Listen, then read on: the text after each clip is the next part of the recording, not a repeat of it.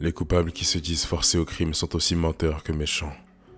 Comment ne voient-ils point que la faiblesse dont ils se plaignent est leur propre ouvrage, que leur première dépravation vient de leur volonté, qu'à force de vouloir céder à leurs tentations, ils leur cèdent enfin malgré eux et les rendent irrésistibles.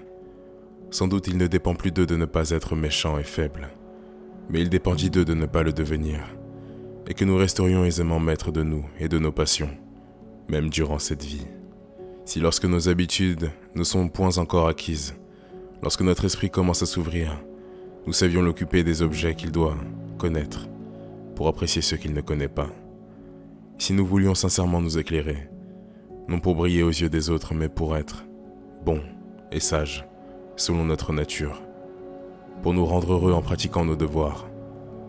Cette étude nous paraît ennuyeuse et pénible, parce que nous n'y songeons que déjà corrompus par le vice déjà livrés à nos passions. Nous fixons nos jugements et notre estime avant de connaître le bien et le mal. Et puis, rapportons tout à cette fausse mesure.